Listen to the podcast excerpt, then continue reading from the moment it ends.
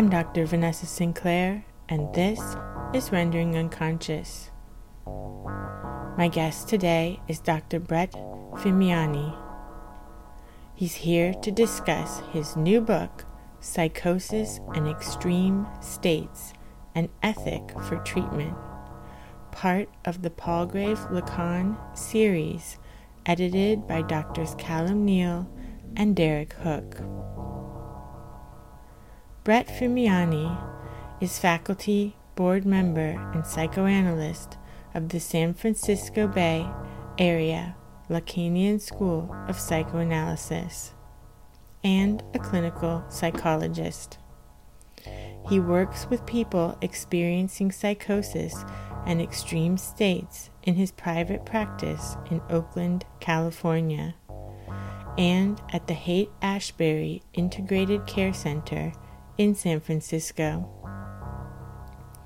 His research interests include adapting the Lacanian analytic frame for the treatment of psychosis and extreme states. For more about the San Francisco Bay Area Lacan School, visit lacanschool.com. Founded in 1990, the Lacanian School of Psychoanalysis offers a transmission of psychoanalysis through a savoir of the unconscious, built gradually in personal analysis and control analyses. These direct experiences of the unconscious, alongside an immersion in theory through seminars, events, reading groups, and cartels, inform ethical practices of analysis and scholarship. Rendering Unconscious is also a book. Rendering Unconscious Psychoanalytic Perspectives, Politics, and Poetry, available from Trapart Books. Please visit our publisher's website, trapart.net. That's T R A P A R T dot net for more information. You can support the podcast at our Patreon, patreon.com forward slash Vanessa23Carl. Your support is greatly appreciated. Thank you so much to everyone in our Patreon community. For links and more information, you can visit Rendering Unconscious main website, renderingunconscious.org, and my website, drvanessasinclair.net. For those of you in the Stockholm area, I will be in Stockholm on Monday, May 30th.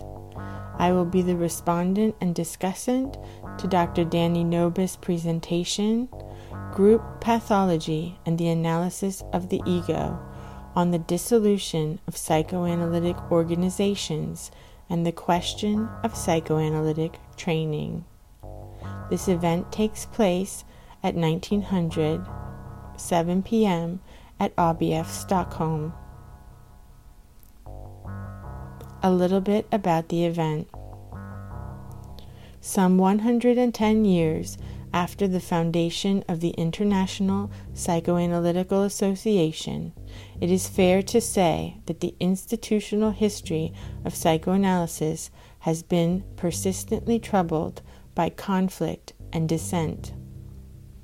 Whereas some of these internal divisions revolved around intellectual disagreements, and other schisms were the result of divergences in clinical technique, the history of psychoanalytic institutional life has been primarily conditioned by vehement disputes pertaining to the implementation of psychoanalytic training and, more broadly, about the structure of psychoanalytic organizations and the policies governing its training institutes.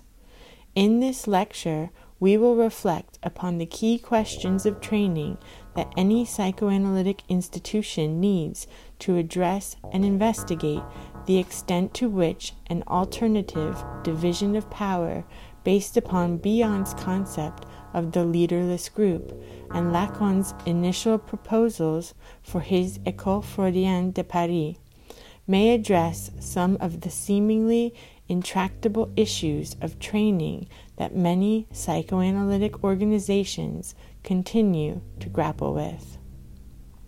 See you there.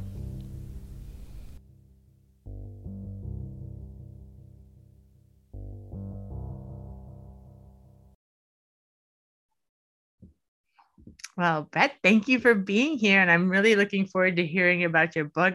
And I was wondering what got you interested in this topic in the first place and what kind of drove you to write this book? Um, well, yeah, th- and thanks for having me. I'm excited to be here to talk with you and, and your listeners. Um, yeah, that's a great question because uh, uh, I think it's, let me see. um, well, I'll go back a little bit. I mean, I think my my interest in, um, I mean, the, the book is Lacanian in orientation, yes, uh, although it has other perspectives included. Um, but I think my interest in, say, psychosis and extreme states far predates my involvement with with psychoanalysis and with in any formal way. Um, uh, and I think I was drawn, say, to to Lacan, and and even before Lacan, probably R.D. Laing and people who thought differently about. Uh, you could say you could call it psychosis or extreme experiences, um, and I think that just comes from the way I viewed things. Uh, I can't quite explain it. You know, it's just sort of you have a you're in the world with a certain perspective, and I was interested in those things. Um, partly because my parents were in the field in a very different way than I was but I think I was brought up in a kind of came up in an environment where you know my parents were doing a kind of work with with people with very severe issues um, and so I probably developed some sort of empathic relation to that or, or and, and curiosity I guess I could have been repelled by it uh, but I, it was the opposite. I think I just became more and more curious um, and and latched on to thinkers um, whether it was philosophical or or clinical or both, that helped me think about it, you know, and seemed to approach um, experiences that were otherwise stigmatized or marginalized or or silenced or punished, but in a different way, you know, in a way that made sense to me um, and that opened uh, the underst- know, my understanding. Um, you know, I, I, like many people, um, who go on to study psychoanalysis. I studied psychology and, and a little bit in high school, but then in college and in graduate school. Um, and I was always found I was always sort of at a loss uh, for for adequate theory and perspectives, sort of in the mainstream curriculum, you can say, and then later in the mainstream mental health field. Um, and and you know, as ever as most people know, Lacan is at least in North America and less, much less so today, uh, but very much in the margins um, uh, and not not taught really. Um, so anyway, I, I, was always sort of uh, going along those those lines. Um, my real interest in uh, uh, clinical treatment of psychosis came when I started studying with GIFRIC in Quebec City, uh, the Freudian School of Quebec, and and uh, with the, the, founding analyst there, Willy Apollon and others who founded a, a very successful clinic there, uh, the 388, which has been going on for a few decades now, but really a, a, a, true reinvention of psychoanalysis, beginning with the experience of psychosis. So that's the way I, I view it. I think others might agree, um, versus neurosis, for example. So uh, that took me a long way uh, in terms of learning and, and uh, being hopeful because I think this is much about hope. You know that there are, uh, you know, hope for people who um, have extreme experiences, need places and spaces and people to listen in a particular way or ways. You know, um, that give them a chance to move maybe beyond the pure suffering of it. Um, so anyway, I studied with them for a, a long time and um, uh, eventually, uh, after years of, of clinical work and getting to a point where I felt like uh, I had something I wanted to work on at, book length, um, got involved with with writing this this book. Uh, but probably not until I, I had in some ways reached what I felt were some of the limits of, of even the, the approaches I learned, which were excellent. Uh, and that came from learning from my patients, you know, and being told in so many ways, maybe not directly, but this is not working or, you know, my, the way in which I was conceiving or conceptualizing the transference or handling it was somehow running aground with them.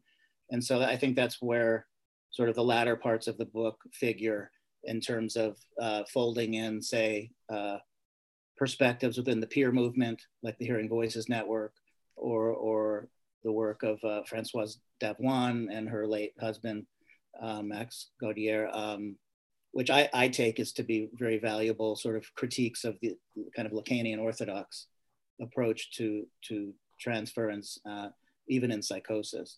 Um, uh, so those are some sort of general contours. Great. We have a lot of different ways we can go from that. Maybe for a beginning, could you tell people a little bit about what 388 is for people who may not know or be familiar?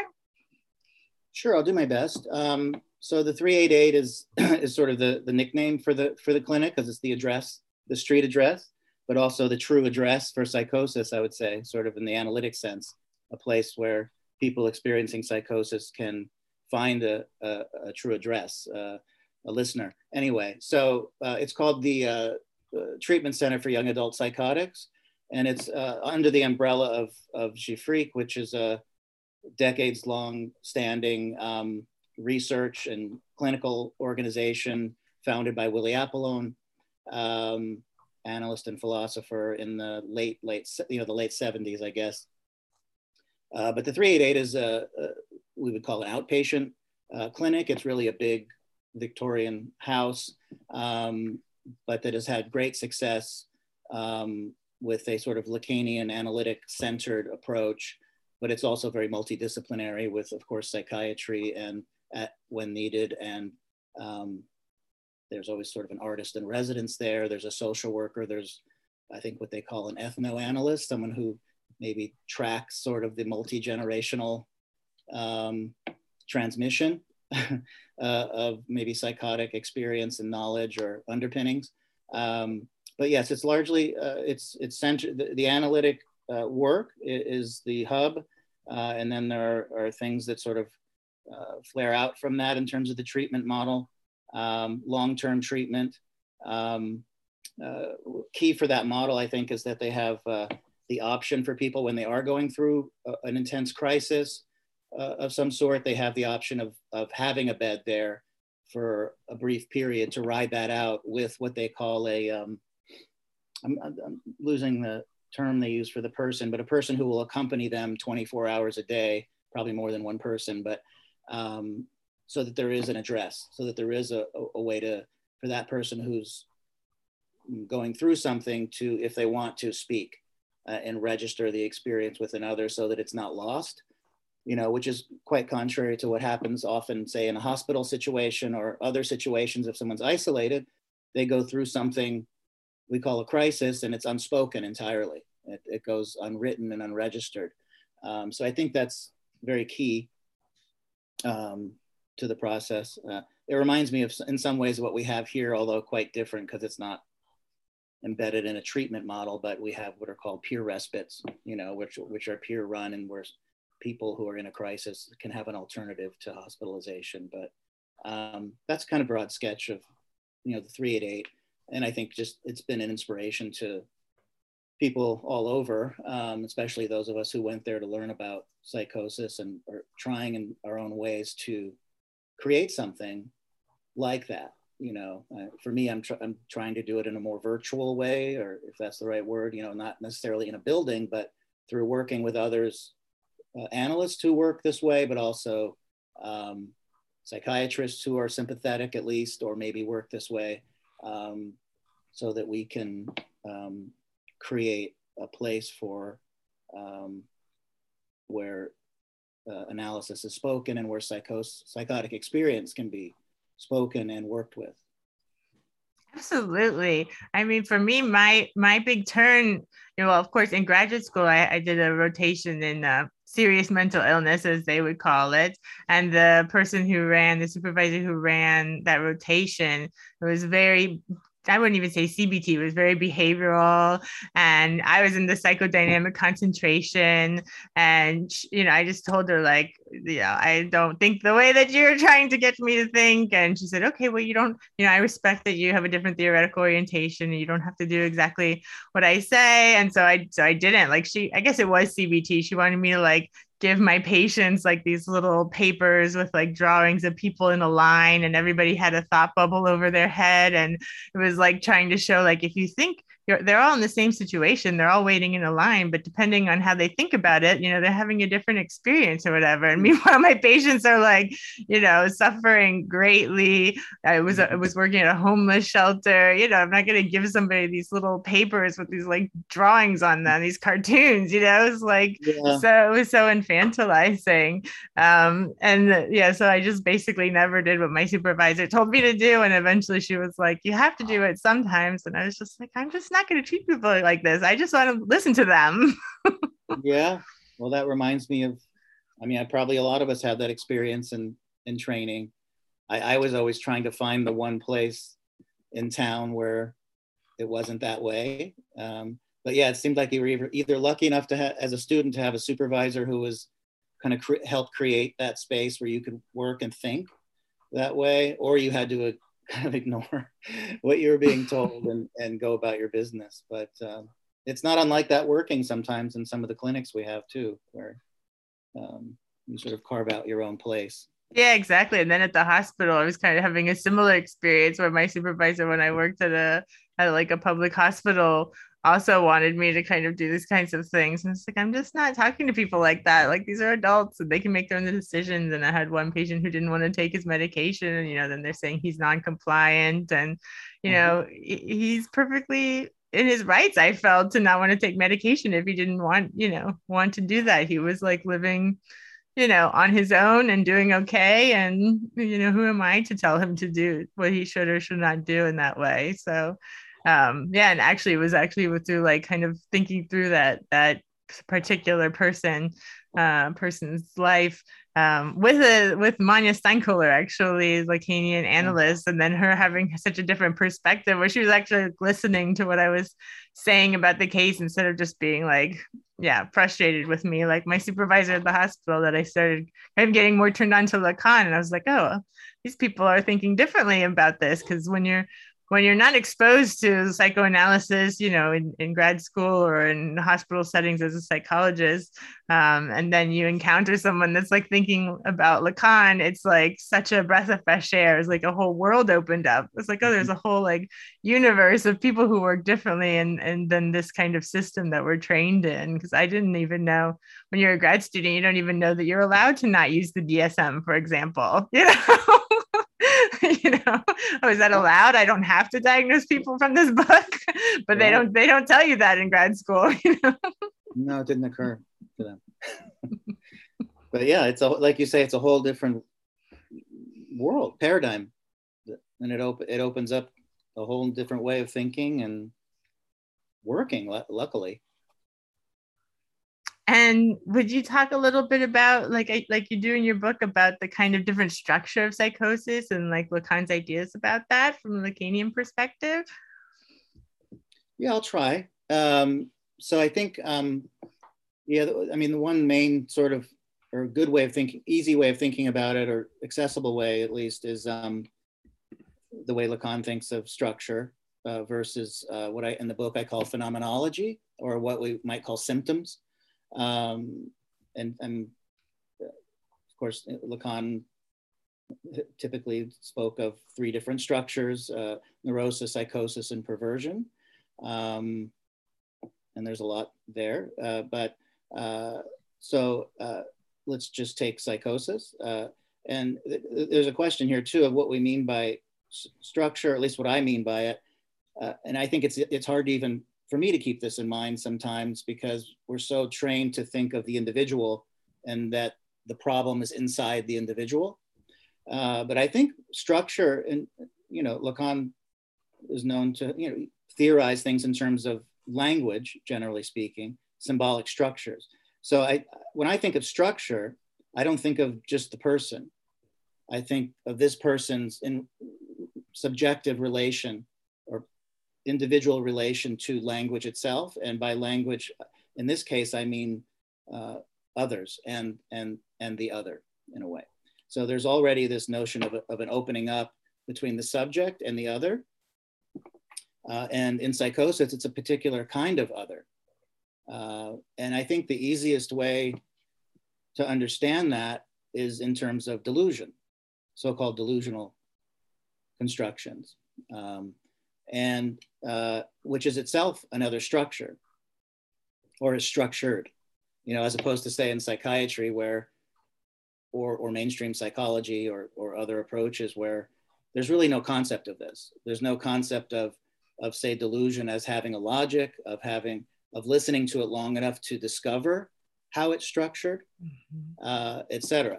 So, and that's only the beginning point. That's not the end point, but that is the beginning. Um, but anyway, back to this distinction between structure and phenomenology, or structure and symptoms, uh, is that um, you know psychotic symptoms. What are they? So voices, uh, distressing beliefs, otherwise known as delusions, uh, unusual sensory experiences. So is that psychosis itself? From a Lacanian perspective, no. Uh, those are the, that's the phenomenology. That's the those are the symptoms, and those can occur from a drug-induced psychosis, which you know when you take the drugs away largely uh, tends to clear. So that person is not psychotic per se uh, from a Lacanian perspective. Um, uh, they may have a neurotic structure or some other configuration, but are just having that experience because of of, uh, of drugs and um, I think in psychosis proper, uh, or what, what I guess I'd call extraordinary psychosis versus what people now call ordinary psychosis, is more the kind of delusional thinking like you find in the Schreber case, something very universal and including the universe or the world at large, not really in the interpersonal level of, of kind of garden variety paranoia, for example, um, so much, but usually having a much broader global scope uh, where the the person has a, a, very specific role or roles in that in that scheme. Um, so anyway, so uh, you know what what is the um, other like in these delusions? Often uncontrolled, uh, capricious, no limit. They can do anything uh, to the person. Um, I know someone who you know, he has, uh, he's being hunted down by various um, agents in the world that are related to the government. Uh, uh, he has uh, objects implanted in his body. Um, they can see through his eyes. Uh, so his eyes are cameras. Uh, they can come into his dreams and either write the dream or uh, at least record it. Um, his eyes and these other objects can also be exploded like little bombs. So the other can do anything to and with you in that position. Uh, and your body also apparently has no boundaries.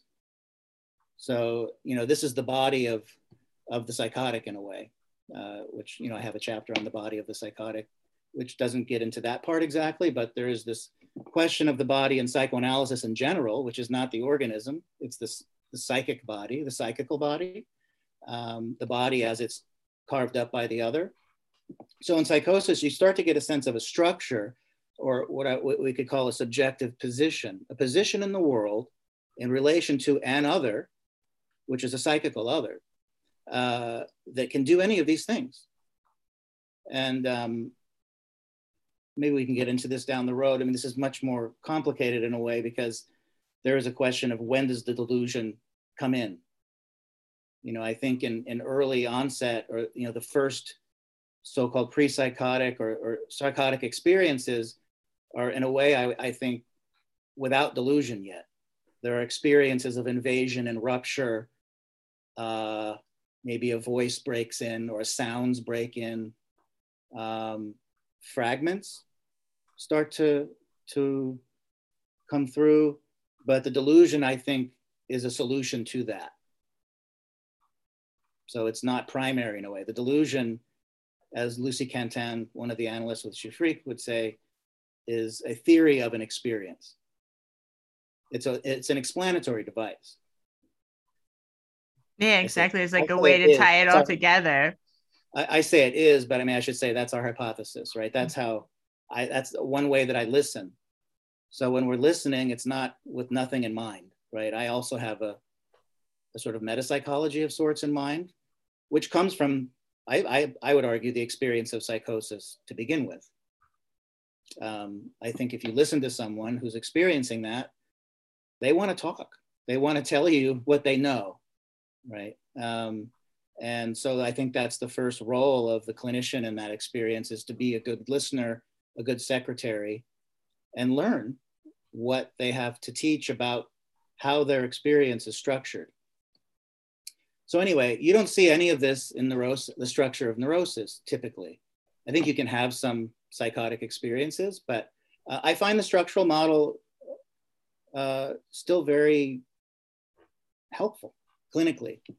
Uh, it has its limits, and uh, you know, uh, but but it, it, it it's helpful in in helping us, I think, listen in a way uh, that that positions the person speaking um, as the one in a way as the one who knows right? So the transference is kind of reversed actually in in in psychosis i think whereas in neurosis it's the subject suppose you know the, the neurotic supposes the analyst to know well i think we as an analyst you have to suppose the psychotic to know because that's how they come in with a certain level of certainty about what's going on and that's in the form of the delusion.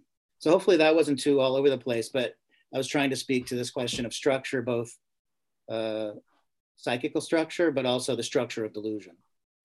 No that was very clear. There's i remember reading uh i don't know a while back Darian Leader's what is madness? And he talks oh, yeah. about you know the delusion has a place and is there for a reason.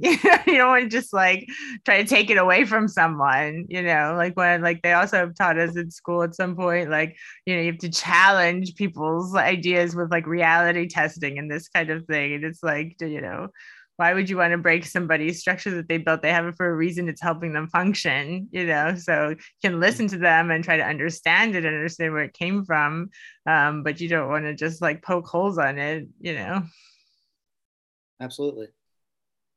Yeah. And I although I, you know, I think um exactly as you're saying, this I either either you're advised, I say you, I mean e- either uh, you know, sort of the mainstream training is such that you're advised not to listen at all, mm-hmm. to not encourage any elaboration at all, because it will harm the person. This is sort of the, the premise, which is generally false. That doesn't actually happen, although someone can become upset if they start talking about things. So you have to be prepared for that. Um, yeah, or this idea of reality testing or challenging, which doesn't typically do anything except cause someone to reinforce what they already believe. Uh, although I will say in, in the analytic model that I'm sort of writing about and, and even in uh, these other peer models, there is a, a place for the challenge in a way. Uh, however, it can't come from you or me. It has to come from within. Um, I mean, not unlike the way a challenge comes from within for someone who has a neurotic structure. Mm-hmm. Things come from the unconscious to question longstanding uh, beliefs and narratives of the ego, for example. So, uh, but that's a very, you know, that's kind of the track we try to follow and why we begin by trying to be good secretaries, I think, or good listeners and trying to hear what that world is like uh, so that maybe it, it can be challenged not everyone works this way. I think there's, from what I'm gathering, even in the Lacanian field, there's different perspectives on whether you should sort of shore up the delusion or in, in some way. Um, I don't see that as my role. I mean, the, the, patient will shore it up if they want to, if they have mm-hmm. to, they need to, as a survival mechanism. Um, but yeah, just exactly. A, just just a side comment on on challenging. Yeah, and if there is challenging, it, it doesn't happen in the first session. no. no, it could be, could be a very long time, if ever. Mm-hmm. And that also brought to mind, you know, when you're training as an analyst, uh, they at least in the non-Lacanian, I, I was first at like a very uh, so I what I thought was a Freudian school, but was very much like an ego ego psychology based school um, institute. But uh, you know, this whole idea of like who's analyzable, you know, and having to go through this whole intake process to determine if someone is analyzable and even admitted in for analytic treatment. I always had a huge issue with that as well. Absolutely, yeah. Um, and I think that that goes for Lacanian schools too, in my experience, right? There's the still very much a question of who's analyzable.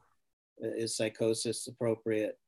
Uh, candidate, you know, someone with psychosis an appropriate candidate for analysis? Probably, usually not, because the person may not have that interest or experience. I think we're trying to to to create new ways of of working with people. Mm-hmm. Um, and there are big differences, you know, in terms of the, the notion of the transference and how we think about it versus neurosis. Um, um, uh, uh, but to me, I, I, think, I mean, I think the question of the unconscious is different in psychosis too. Like what is, what do we mean by the unconscious when we're talking about a psychotic subject or a subject in psychosis? Um, for me though, I, what I hold on to right now is just the notion of the subject, the free subject. And so, in re- my recent clinical work, and I'm trying to work on this more, is, you know, how do we hear the, the subject? Because in delusion, you don't hear the subject. You hear the object. You hear the, per- the subject as object, as the object of abuse, the object of uh, invasion, uh, exploitation, manipulation, lies uh, that's not a subject of desire, right? There's no lack there. There's no free subject speaking. So it's interesting to try to ponder, like, well, how do we? What is they? What do they sound like? Um, well, I'm I'm finding just in kind of cases that it usually comes in the form of a question about the delusion. Is this real? What if this was all fake? So there's a kind of rupture there, right? There's a, a doubt, which was always on my side. I try to uphold in some sense without pushing it or knowing it really that there is a lack here. there has to be, that's my conviction anyway. Um, mm-hmm. So it, it's um, this question of um, who's appropriate for what uh, can be really, it, it, uh, I don't know that it's always said uh, in good faith. So my question is like, so what are you doing about it? you know uh, anyway that's kind of my that's my whole work in a way is trying to uh, for, for a variety of reasons um, not exclude people you know mm-hmm. um, i remember working with someone who was not psychotic at all presenting the case and being sort of told by the senior analysts who were the respondents kind of like well this person kind of basically saying this person was touched this person had physical sexual trauma and sort of shutting it down right there. So therefore, uh, the the there's no fan, you know, the fantasy was became was acted out. Anyway, it's a it's a tangent, but and I, I going way back to my early training, always being told don't listen to this person or they're not mm-hmm. appropriate. You know, I had qualifying exams, you know, where I had to present a case as a doctoral student and told literally by one of the examiners, I would tell this person to shut up. Amazing. So, I mean, that's not, it's hard to fathom, right? Okay, so apparently he was bothered by this. Um, but anyway, not to get on a soapbox too much, but um, I love a soapbox. it, drives me in a way. This kind of, I don't know that I have a choice really, but it's kind of um, that brand of psychoanalysis I find kind of boring. The one that only works with neurosis. Mm-hmm. No, and I love what you're doing here because, you know, to me, this is what is great about analytic work. And like you said, um, you know, you, you trained and you worked in these different places and then you found, you know, where there are limits and then you kind of invent and find your own way and your own voice to kind of speak to experiences that you haven't seen spoken to and to work in ways that you haven't seen or where you've seen there have been limits and like adding to the theory and the canon in that way. And that's what I think exactly what, you know, analysts should be doing. Like you said, some orthodox Lacanians uh, don't really do that. They just like focus on what Lacan said. But you know, that's what all of the big analysts did, like Freud and Jung and Lacan. Is like everybody, you know, saw things in in their own way with their own patients and their own work, and then spoke to that. And that's what really ends up resonating and having like uh, long lasting kind of value in the field. Yeah, Lacan wasn't Lacanian. Exactly. he said it he, he said it himself. Right? Everyone wants to be like that. Which, I mean, he gave us a lot to go go with, but still. Exactly. He was interested in psychosis. Right? He had a lot to say, but didn't feel that it psychoanalysis at the end of the day was uh, all that useful to it. Yeah, well, I think so. And like you said, even if you maybe have to work in a bit of a different way, but you know, we should be able to find ways that everybody can kind of benefit from, you know.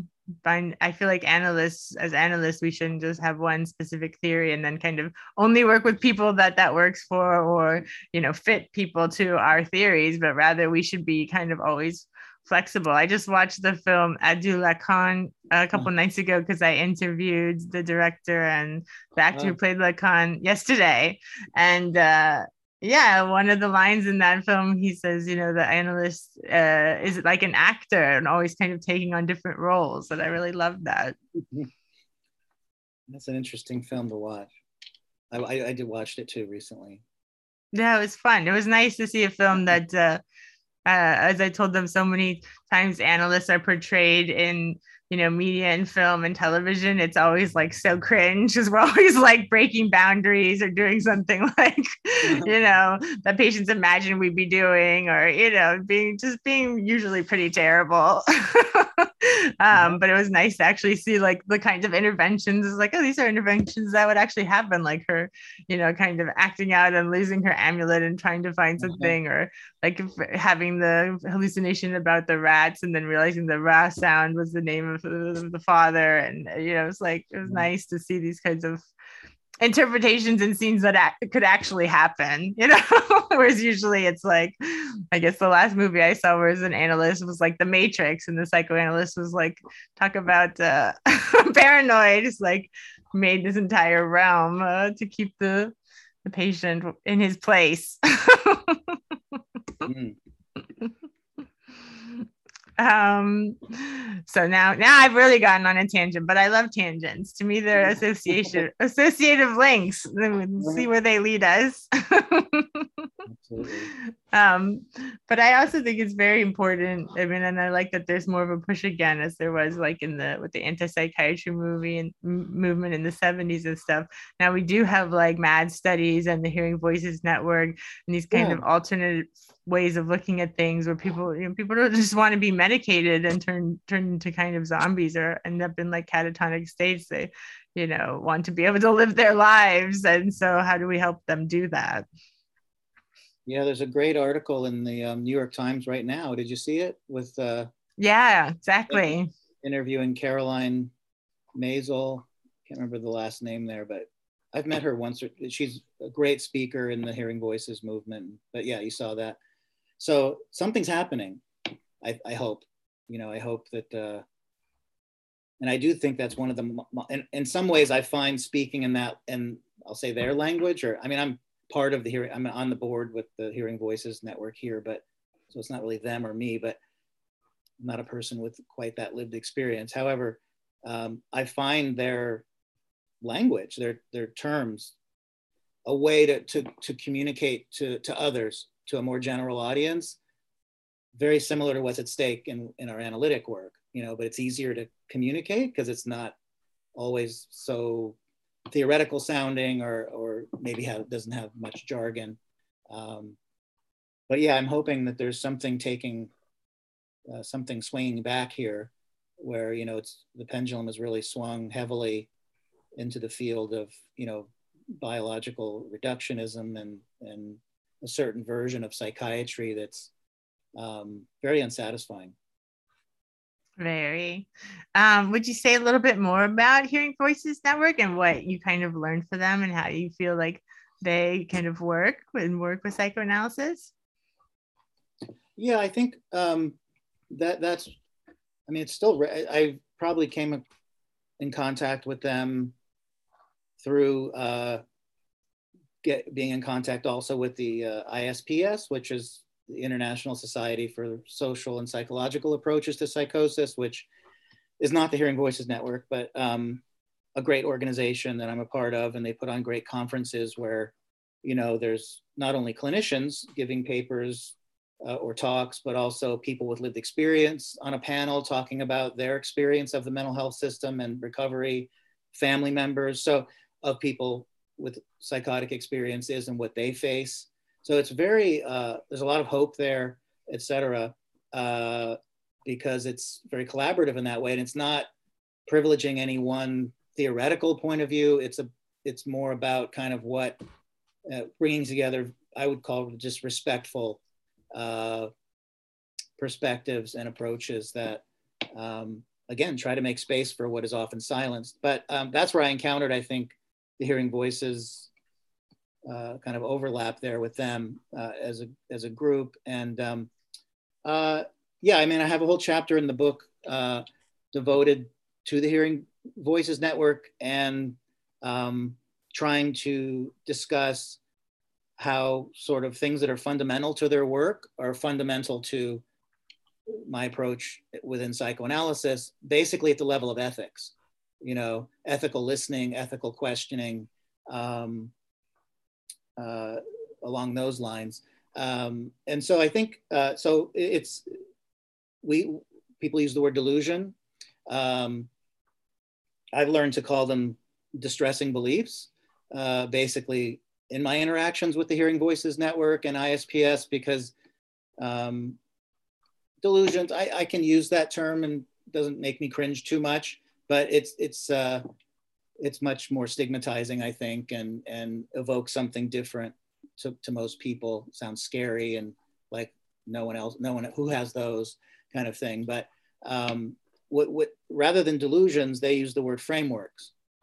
At least the people that I've interacted with there. Mm-hmm. Uh, the woman that I inter person that I interview there, Cindy Marty Hadge, who's just another excellent speaker and person in long time recovery from psychotic experiences and addiction. Um, sort of taught me about this basically through examples and her experiences with her own frameworks. So frameworks is very interesting to me, right? Because um, frames, it's a frame. So framework, just like a delusion, is a way of understanding an experience, a traumatic experience, or maybe not just one. Uh, mm-hmm. But uh, so that's what they call them.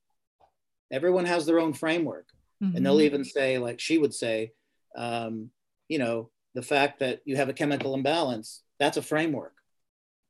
Oh, so psychiatry is a framework then, mm-hmm. uh, uh, not just something we would call delusional. So it's not just a, a, a, replacement for delusional, it's a replacement or, or a term used to capture this act of coming up with a way to understand your experience. So there's always the understanding of the experience, and then there's the experience.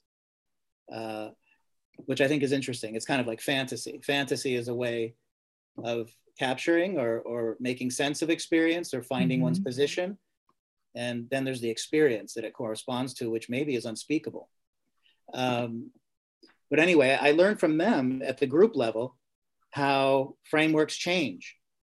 So there's an example in the book that talks about how a person came to a group that Cindy was facilitating with someone else uh, with a certain framework about how the messages were coming through the wires, uh, and then they were coming through bugs, and then they were coming through something else. Uh, so the frameworks were morphing. Why were they morphing? Well, we think they were changing because they were being questioned, mm. not at the level of reality or of truth, but at the level of context. When did you hear that? how does that work for you? When did you first hear it? What was happening when you first encountered that? So it's about locating it, I think. Um, and so uh, the, the theory there is that in relation to the other's kind of ethical and gentle questioning and curiosity, this person had to keep changing them. I, I, would say they kept reaching the limit of one frame and had to create a new frame, mm-hmm. similar to the way in which we hear sometimes delusions morphing and adding to themselves. Over the course of a year and a half, by way of the group and the group facilitators, all peers, creating a space for that exploration, analysis of the, of, of the context of the, the frameworks, this person, according to Cindy, eventually began to speak of, I think what we would, we agreed was what underlies it, which had to do with a, a severe history of, of uh, violence and abuse by people in their life, not someone in a, in a, this is where the delusion subjective history question becomes, I think, relevant analytically, because um, I mean, I guess someone could argue that a, a, story of abuse is a framework, uh, but I would say that when someone begins to speak of their subjective or personal history of trauma, this is no longer the same register as things are coming through the wires or things are entering into me through bugs, right? So, point being that a particular version or type of delusional framework became obsolete. Mm-hmm. And the person was then able to speak about uh, the trauma they had encountered at the hand of another who was um, abusive uh, and violating. Um, so this is not unlike maybe a trajectory that happens in analysis mm-hmm. where you can have, and it, I think the, the book tries to capture that by way of a clinical example although it's through the dream work instead of a group process or questioning per se. Um, but um, what we're listening for is when, you know, personal, subjective, traumatic history emerges and parallels maybe the delusional explanation or and there therein you have the possibility of a, a true questioning and um, and so similarly, Cindy tells another story in the book about a voice she heard, she heard that was a crying baby. And so this is in the beginning of her recovery. So she's the person coming into the group in that example, not the facilitator. But again, over time, by encountering the same sort of approach, um, she discovered that she hears that voice when she feels, and I'm paraphrasing, unsafe or threatened. Mm-hmm in the world. And so once she discovered that, she realized the voice, she, so I guess we could speculate that maybe she couldn't be aware of that somehow. The voice was trying to alert her to how she was, where she was. Um, but anyway, once she discovered the purpose of the voice, the voice faded. Mm-hmm.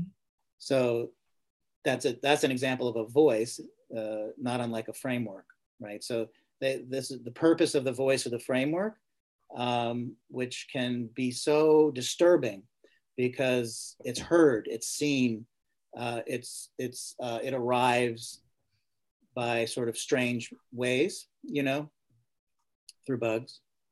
Um, you know, if the person can be helped, guided, or whatever to um, begin to deal with what um, that framework or voice was explaining, alerting them to, warning them about, trying to get them to pay attention to, uh, then, then transformation is possible. Maybe the voice turns into a less brutal voice. Maybe it disappears. Maybe it, you know, it changes, or it, it, it's a variety of things that, from what I can gather ha- can happen. But change can happen. Um, so anyway, those are some. So I, am working on sort of. I, I thought it was useful to learn from them how, in this very spontaneous way, no one trained them to do that, as far as I can tell. this came from their experience and how close it was to um, some of the best elements of of an analytic approach say that we could learn from the 388 or um, from the work that others are doing. Um, and it, it, to me, it reinforces the my sense that the best ideas come from you know the theory comes from the experience. Mm-hmm. You know the, the theory we're just trying to to to formulate things in a way, uh, but it comes from um, what's happening. Um, we're, we're learning from them. So anyway, I, I, is, that's some thoughts on the hearing voices kind of link there. Absolutely, and I think too, you know, if uh, we could change society's perspective a bit and have people not get so um, freaked out when people have crises. You know, a lot of people have crises, you know, in their teens or early 20s. These kinds of things start happening. But, you know, if the doctors, the, the kind of adults and the others around them reacted differently and didn't, you know, if the doctors weren't telling you, like, oh, this means, you know, you're schizophrenic and it's not treatable and you're going to have to be on medication for the rest of your life and like terrifying, you know, these young people. Um, and instead kind of said, this is something that happens to some people this, uh, usually around this time and kind of made a more an environment that was like more supportive and listening and trying to understand what was going on rather than like you just have to medicate the symptom away. Um, you know, of course, so many more people would yeah lead lead more um full lives you know? Yeah yeah you touch on the the kind of people being given a horrible prognosis. Um doesn't have to be that way. No and i have a lot of friends who are like uh like shamanic practitioners and magical practitioners and, and that kind of thing. And and they always tell tell me about, you know, the, that in kind of other cultures and other ways of thinking and other worldviews, you know, there's a place for this because it is, you know, it is part of human experience and has been for all of time you know? And instead of treating it as something that's that you know people need to be ostracized or kind of you know locked away and not listened to instead you know try to listen to people understand them. Maybe they have insights that other people don't have and kind of just having a different frame in the community around it like it gives a place for it rather than being something that needs to be kind of cut off and locked away. Mm-hmm. Yep. You have to make a place in the world for it. Um, was there anything that we didn't get to that you wanted to be sure to mention? Um,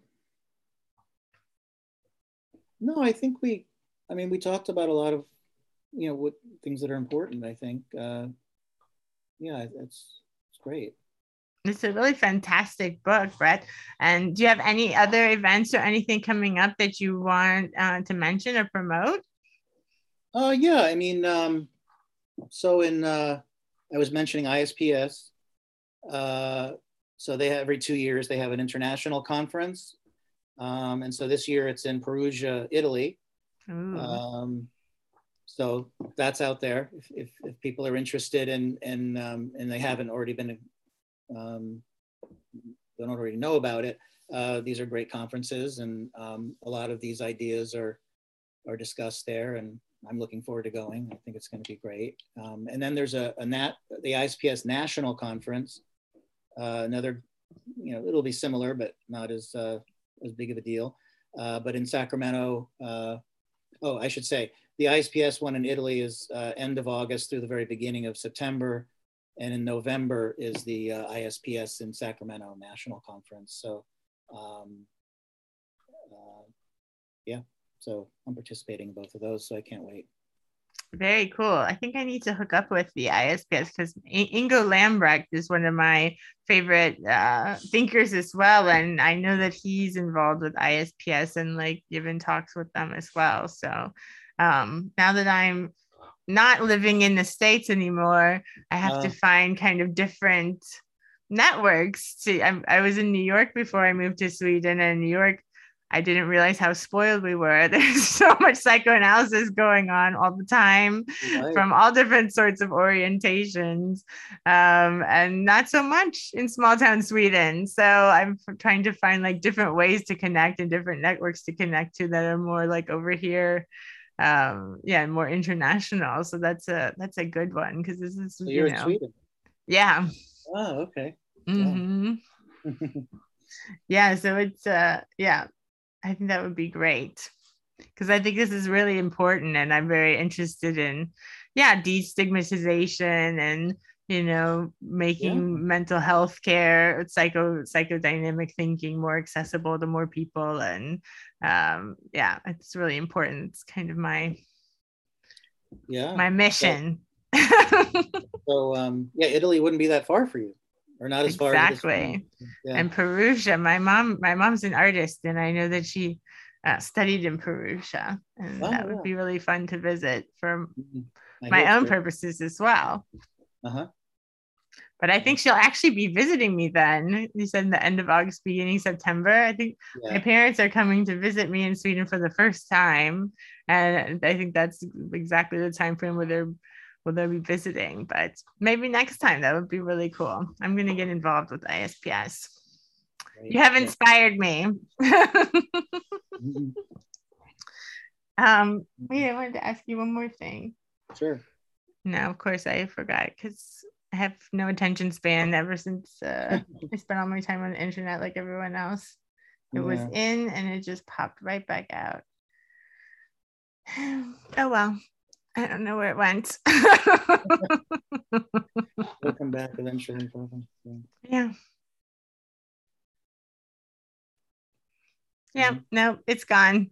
oh, I know what I was going to ask you. Aha, okay. came back. um, what are you working on next? What are you working on now? Uh, writing wise? Yeah, in any way. Um, well, uh, I mean, I, I um, writing wise, I mean, I'm working on a couple, essay, you know, a couple articles, m- more on the question of listening. Uh, I think, um, I mean, these presentations I'm giving are, I'm trying to develop this sort of zone around um,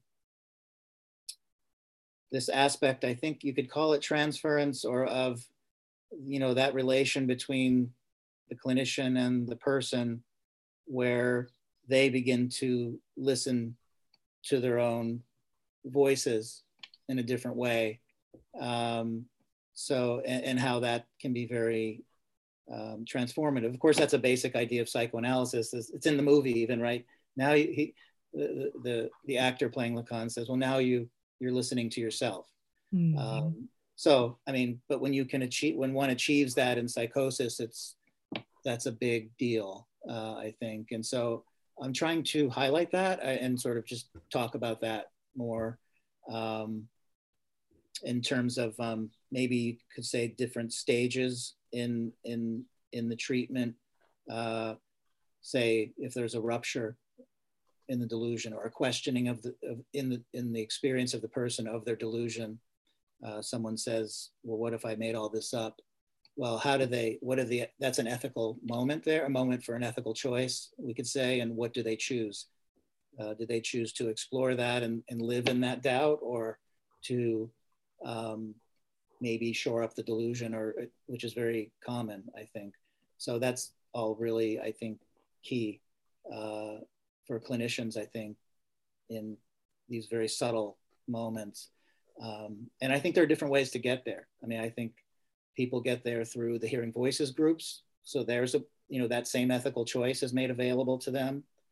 Um, it can come through dream work, which evokes new material from one's subjective history that then could question or raise questions about one's delusional life or delusional framework. Um, or in another case, it seems, I'm not sure where it came from, uh, except that it almost seemed to come from inside from the person when a certain, a certain voice stopped speaking to them and didn't deliver on a promise. And so that made them wonder what's going on here.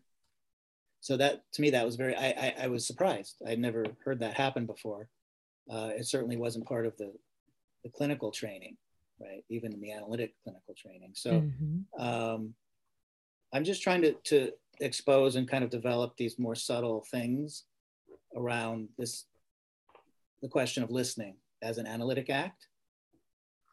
Um, and so I think you know we call it the talking cure. Well, it's it's, a, it's also a listening cure. Mm-hmm. there is a power of list. There's a certain something that happens, and I'm curious. You know, it can take years of what appears to be nothing happening, uh, and so I'm just interested in that.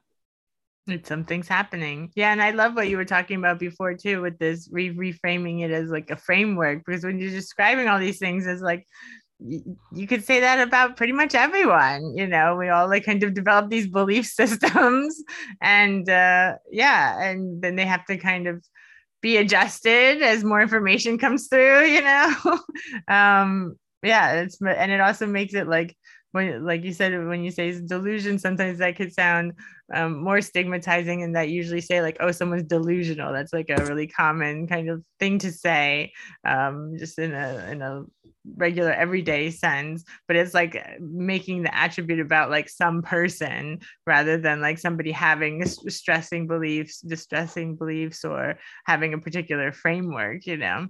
Um, yeah so i really like that how it makes it more feel more kind of like generalized and that you know we all have different frameworks and different lenses that we're looking through and different ways of kind of organizing our experiences. Mm-hmm. yeah. I like it.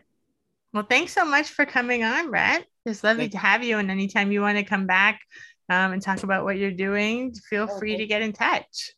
I will and thank you so much. I really enjoyed talking with you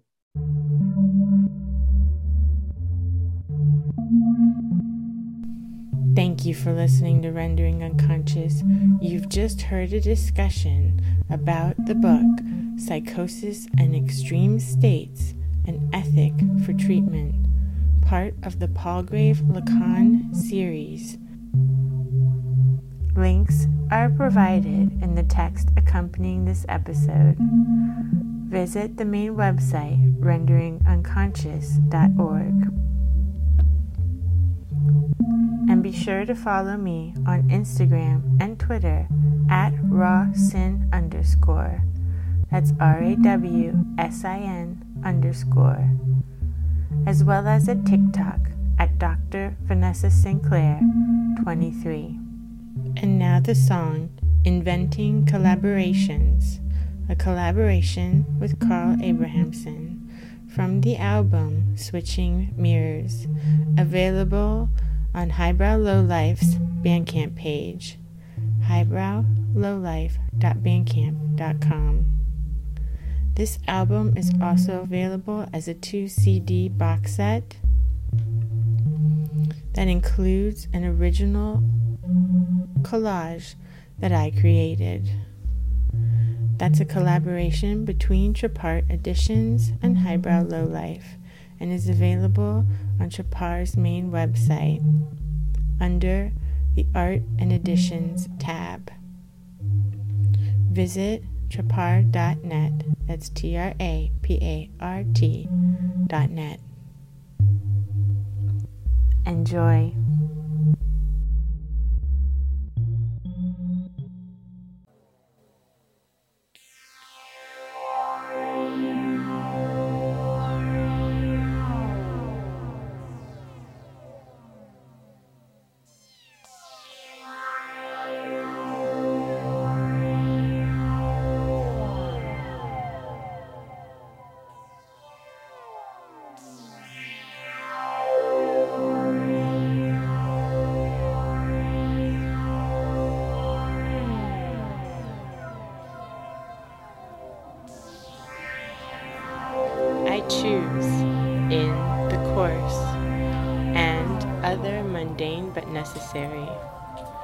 Feel their texture and look closely at them.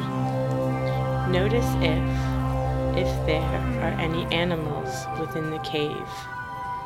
A bat sleeping, the side of the wall.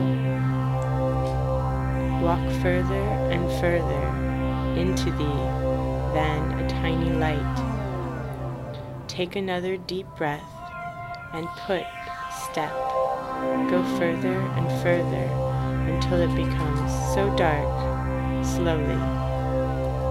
In the distance, you see a small light, and you, closer, it begins to get bigger and brighter until you make your way to the exit until you are right there, repositions, enacting an especially recognized.